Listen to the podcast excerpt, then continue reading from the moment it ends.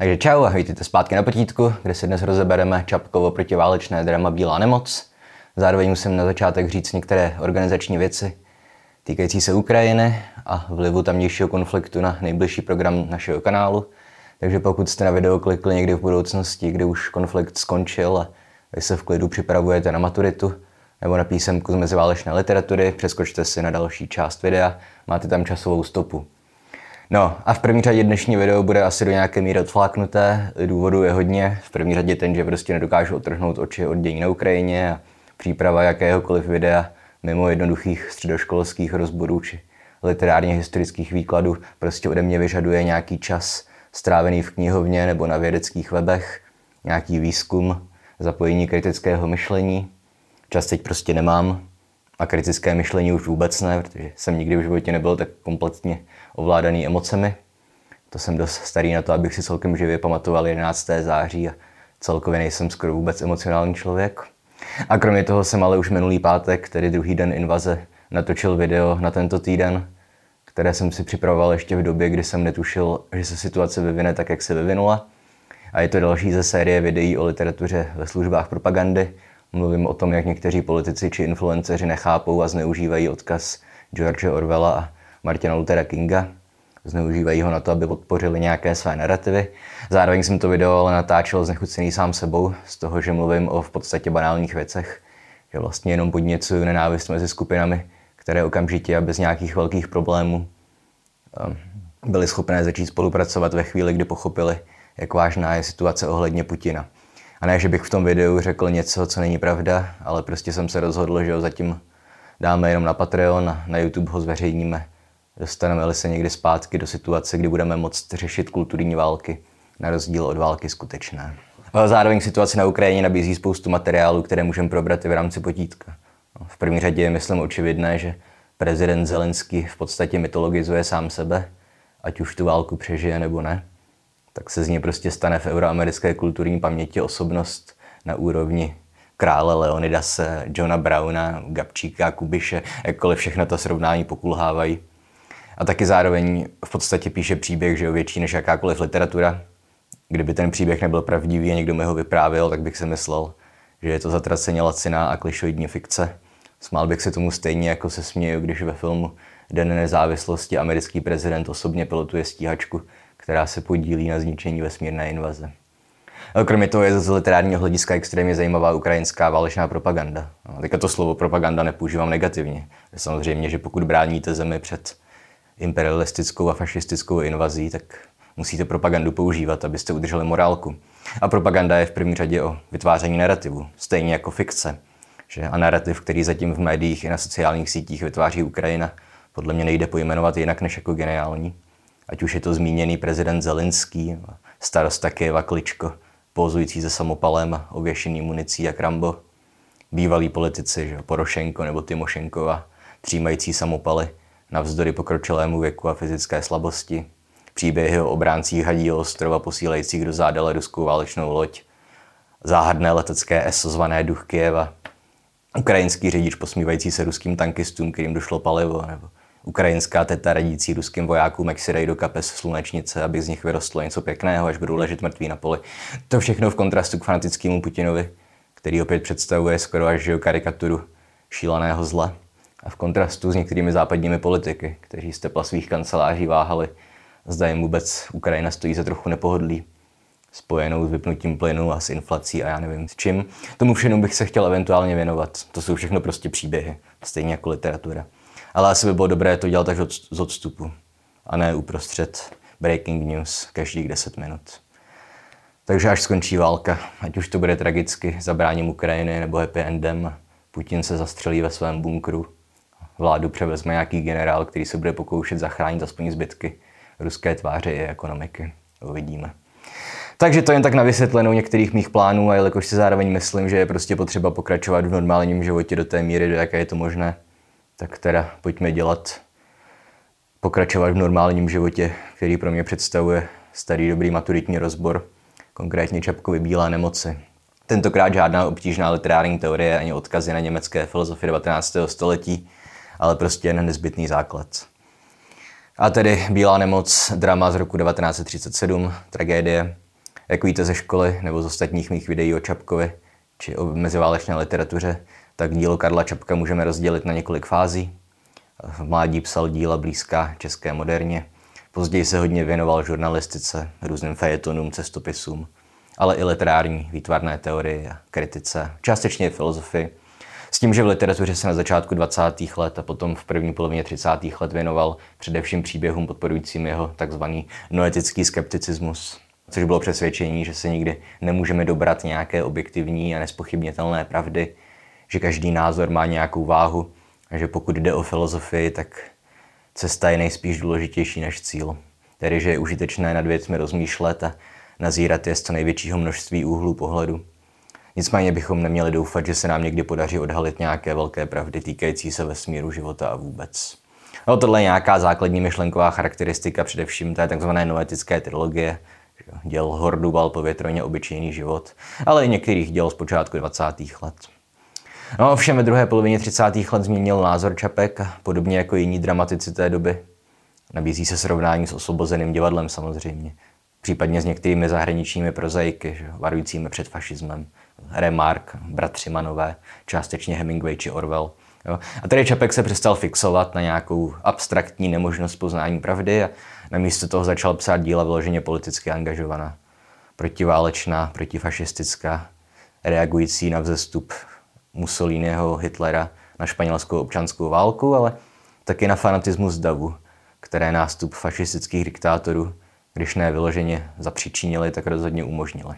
No a z té doby pochází třeba drama Matka o španělské občanské válce, to už jsem kde se rozebíral, ale taky dystopický a otevřeně protifašistický román Válka z Molky, obsahující mnoho očividných odkazů na reálné historické události té doby. A Bílá nemoc je kratičká divadelní hra, obsahuje jenom tři jednání, dohromady myslím o 15 obrazech. Vychází to dohromady na nějakou hodinku četby a není důvod, proč si to nepřečíst. Zabere vám to dvě cesty tramvají do školy ze školy. A stejně jako je krátká ta kniha, tak je relativně jednoduchý děj, i když obsahuje pár odboček. A tady nacházíme se v nějaké nejmenované zemi a době, jakkoliv vykazuje znaky fašistických států 30. let, a zemi vládne diktátor označovaný jako maršál.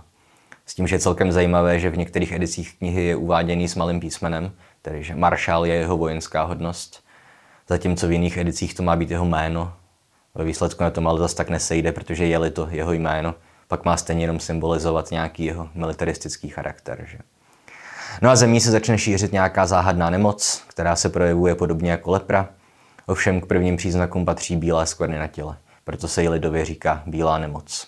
No a zároveň postihuje především chudé a staré lidi, takže mladší a bohatší část společnosti si z ní nedělá zas tak velkou hlavu.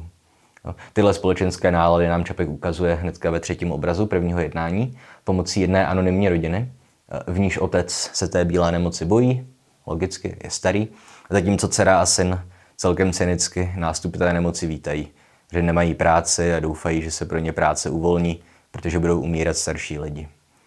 A tohle je, myslím, část bílé nemoci, kterou je nutné brát hodně vážně. Především proto, že Čapek samozřejmě mluví o fašistickém Německu či Itálii, o diktátorech. Ale v téhle hře je zvláštní důraz na to, že diktátoři obvykle potřebují k úspěchu souhlas běžných občanů, které je často možné uplatit prostě jenom ekonomicky. Ideologické hodnoty nebo propaganda nefungují na každého a Hitlerův vzestup byl umožněný do velké míry kvůli zničené německé ekonomice, že kvůli tomu, jak vítězné mocnosti potrestali Německo za světovou válku první.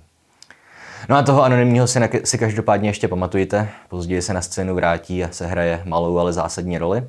No a pokud jde o důležité postavy, posouvající děj, nikoliv jenom o anonymní rodinu, tak protagonistou textu je jistý doktor Galén, což je mladý lékař, přezdívají mu dětina, protože je kromě mládí taky celkem naivní a trošku až jako pohádkově laskavý.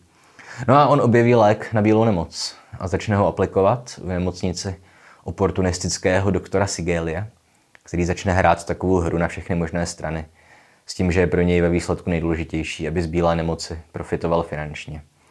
Takže po různých dohadech tedy dovolí Galénovi léčit pacienty, zároveň se ale pokouší přivlastnit si jeho úspěchy, snaží se nutit Galéna, aby léčil bohaté lidi, kteří by pak mohli nemocnici zaplatit nějaké velké sponzorské dary. Nemluvím o tom, že Sigelius je fanoušek diktátora Maršála, i když opět nejspíš čistě z touhy po vlivu a uznání, než skutečně ideologicky.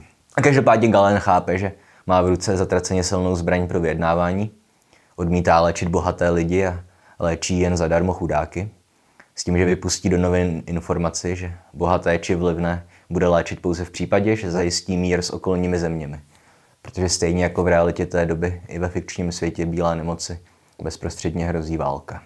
No a ve druhém jednání zase hraje důležitou roli postava jménem Baron Creek, což je bohatý podnikatel, který financuje Marshallovy válečné snahy, vyrábí zbraně, jenomže on sám dostane bílou nemoc. Takže se vydá za Galénem, snaží se z něj vymámit lék. Předstírá, že je chudák, ale Galén ho prokoukne a opět jako podmínku k vyléčení mu dá to, že musí zastavit výrobu zbraní a financování připravované války, což baron v tuhle chvíli odmítne. Potom se Galena pokouší přemluvit i sám diktátor Marshall, kterému na Kriegovi alespoň do nějaké míry záleží, už protože mají rodinné vazby, jejich děti spolu chodí. Ale uprostřed jejich vyjednávání se Marshall dozví, že se ten baron Krieg tak jako tak zastřelil. No a v posledním, kratším třetím jednání už vidíme jenom to, jak Marshall svojí rétorikou a propagandou přesvědčí národ, že je třeba rozpoutat válku. Ta válka jde špatně. Malý sousední národ, který Marshall napadl, se hrdinsky brání. Tolik k nadčasovosti literatury mimochodem. A k tomu všemu se ještě u Marshála začne projevovat bílá nemoc, kterou zřejmě chytil od barona Kriega. No a Marshallovi děti ho přesvědčí, aby přistoupil na Galénovy podmínky, stáhl svá vojska. Problém ale je, že Galé na cestu do paláce zabije sfanatizovaný dav a injekce s lékem zničí právě postava syna, kterou jste si měli pamatovat ze třetího obrazu prvního jednání. Zazvonil zvonec, pohádka je konec. Válku ani bílou nemoc už nejspíš nikdo nezastaví a fikční svět bílé nemoci nejspíš očekává totální katastrofa. No a pokud jde o nějakou myšlenkovou stránku díla, tak tady není moc co řešit. Můžeme to schrnout v několika větách. Nemluvíme už o Čapkovi počátku 30. let, který komplikovanými narrativy špekuluje o pomíjivosti pravdy. Tady Čapek zkrátka jen varuje před nebezpečím fašistické totality. S tím, že větší důraz než na samotné diktátory klade na to, jakou úlohu může sehrát sfanatizovaný dav. Jak snadné je s masami lidí manipulovat. Jak snadné je je uplatit. Ať už finančně, povýšením v práci. Případ otce z té anonymní rodiny. No, slibem alespoň špecky nějakého vlivu nebo čímkoliv jiným. A tohle všechno opět odkazuje k reálným historickým okolnostem nástupu Hitlera k moci. A důraz na fanatismus davu je v bílé nemoci samozřejmě umocněný tím, že ten diktátor Marshall v závěru souhlasí s tím, že válku ukončí, ale není mu to nic platné. A můžeme samozřejmě špekulovat o tom, jestli měl Čapek pravdu, o tom, nakolik můžeme vinit prosté lidi, kteří jednají pod vlivem brutální státní propagandy, kterou běžný člověk často nemá šanci prohlédnout.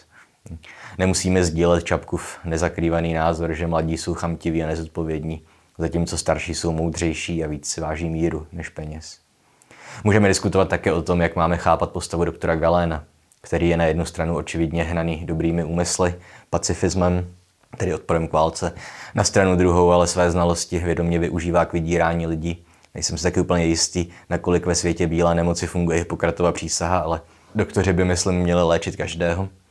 Samozřejmě je pochopitelné, že odmítá léčit Maršála či Kriega, jelikož staré dobré Senekovo vražda na diktátorovi není zločinem. E, to jde uplatnit i tady. Ovšem fakt, že odmítá léčit, rozuměj nechává umírat, prostě všechny bohaté a vlivné lidi, z něj dělá přinejmenším šedivý charakter. Že? V podstatě jediný charakter v celé hře, který není jednoznačný a plochý. Nemluvě o tom, že on se sice vyjadřuje a chová zdánlivě, naivně, ale z jeho jednání vidíme, že je to výborný řečník, manipulátor. No, I když opět můžeme argumentovat tím, že se své manipulace snaží využít ve prospěch dobré věci. Tedy zmíním aspoň jednu věc, která je mírně navíc. A sice, že v postavě doktora Galéna se střetávají dva zásadní etické postoje. No, postoje k otázce dobra a zla. Sice deontologie a utilitarismus. S tím, že deontologie vychází z toho, že člověk má jednat na základě nějakých pevně daných a stanovených morálních zásad, zatímco utilitarismus říká, že nejdůležitější jsou následky našeho jednání. Tedy Galen jedná striktně utilitaristicky, porušuje etická pravidla, tedy Hippokratovu přísahu vydírá své oponenty, ale dělá to s tím úmyslem, že ve výsledku mnohem víc lidí zachrání, než kolik kvůli němu zemře. A tenhle věčný souboj mezi deontologií a utilitarismem, myslím, nemá žádného jasného vítěze. I když oba přístupy mají i měly některé velice mocné vlivné zastánce mezi filozofy.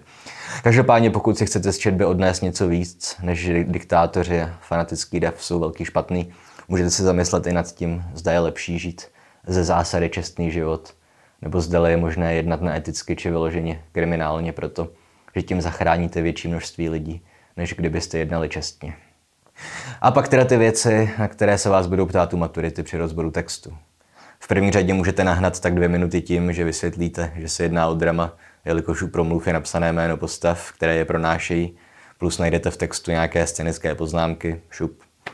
Jsou solidní šance, že se ve výňatku budou objevovat nějaké výrazy z cizích jazyků, či z odborné lékařské terminologie. Tu užívá jak Galen, tak i doktor Sigelius, nebo vedlejší postavy těch dalších lékařů, kteří se tam míhají na scéně. Jinak je ale jazyk díla celkem striktně spisovný. Můžete upozornit na to, že hned v roce vydání dramatu vznikla i filmová verze.